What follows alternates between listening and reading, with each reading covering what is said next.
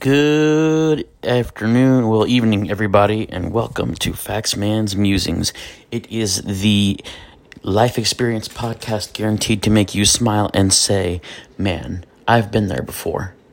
And today I want to talk about something very interesting. I want to talk about I want to talk about the idea of common ground. But before I do, I want to give a shout out to the National Federation of the Blind, just in general. No chapter specifically, but if you if you are blind or low vision and you find yourself needing whether it's vocational rehab help, whether you need uh, a social environment to belong to, you want to make some new friends, you want to find a place where you belong, the NFB is the place to be.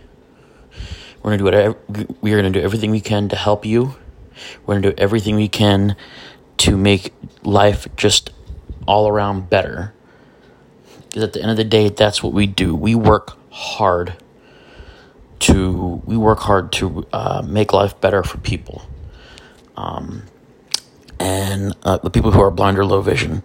And you don't necessarily just have to be blind or low vision to be a part of the organization. Um, you can be a part of it simply by. Um, like you, you, you can be a part of it even if you uh, are uh, if you feel an ownership to the cause, or if you know somebody who is, feel free to join. Um, it'll be a little bit harder for you to be a board member because, uh, depending on the constitution of the chapter you go to, um, you may have to have a, a visual impairment to be a board member. But as far as a general body member is concerned, you can be a general body member of the National Federation of the Blind, um, and you know still uh, be active and do things. But you know, shout out um, if you if you uh, are in the Prince William County or Tallahassee area, uh, please contact me directly. Um, an Aaron Faxon on Facebook, you know all that good stuff. Because, like I said, I just want to be there to help you. That's that's that is that is the whole that is the whole point. That's what that's what uh, that's what I'm here to do. Um, so again, um, uh, back to the topic at hand. Um, for those of you who know me, you know that I am a big uh, supporter of history, and I feel like um, those who do not learn from the past are doomed to repeat it. And it was George Washington who had first said that a house divided cannot stand. And um, I, I, feel like with everything going on with uh, with COVID, and like the fact that um, people are so um, divided because of the vaccines and the boosters and all that stuff, I really feel like um, uh, finding a common ground is is more important than ever. Um, we as people need to find things that we have in common so that we can come together and build each other up instead of breaking each other down. Um, I can tell you instances in the past where I have had to find a common ground with people that I wouldn't necessarily get along with simply because it was my job uh, to work with them. It was my job to not, not only work with them, but teach them I've had a, I have had students that were in their 80s, um, uh, students who, um, students who, if the, uh, they if they want they they want to be quoting uh, manuals and textbooks word for word, and if I didn't do that, then they wouldn't listen to me. They wouldn't. Uh, they would. They would think I wasn't doing my job, even though my job was to give them shortcuts for how to do various things. Um, I, I can tell you an instance in the past um, where I had to where I've had to work with people that I wouldn't necessarily have found common ground with. Um, as you get older, I can tell you, you t- like older folks tend to look tend to look down on younger people, and I can be that. I'll be the first to tell you that um, I I've fallen into that trap before. When I was working at Best Buy, I had um, a, a young gentleman that I worked with who it seemed was just so it seemed was just so um he was just so uh he was just so um I don't know he, he was always on his phone. It seemed like he didn't necessarily care about the work even though he probably he probably did. I won't lie to you he probably did. But it just seemed like he would stand at Solution Central, um, and he would just sort of be sort of relax more than work, and it and it felt like at times that I was doing all the work myself. But again, I had to find common ground to work with him.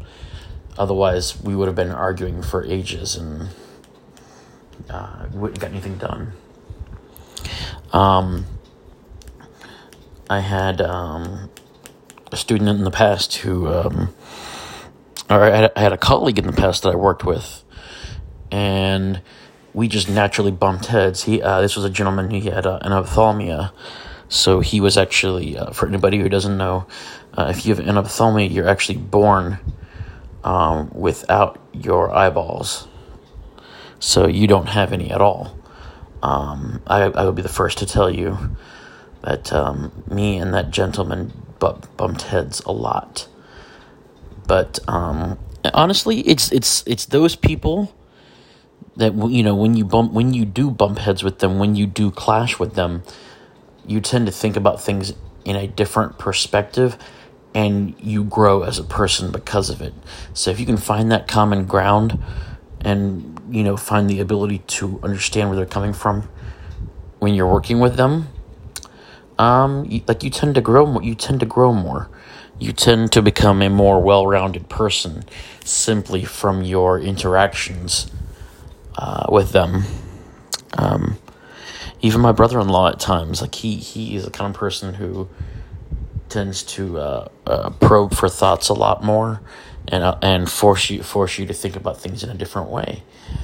Uh, when he and I are a team, we don't necessarily we're not necessarily like uh, we we don't necessarily have like team chemistry right off the bat, but I can tell you that um, some of the times that I've worked with him have been some of the most rewarding because in these instances when you can find that common ground you are challenged in a good way i guess i should say um, you are challenged in a good way um, to just do things differently, um, not get stuck in your own way. Um,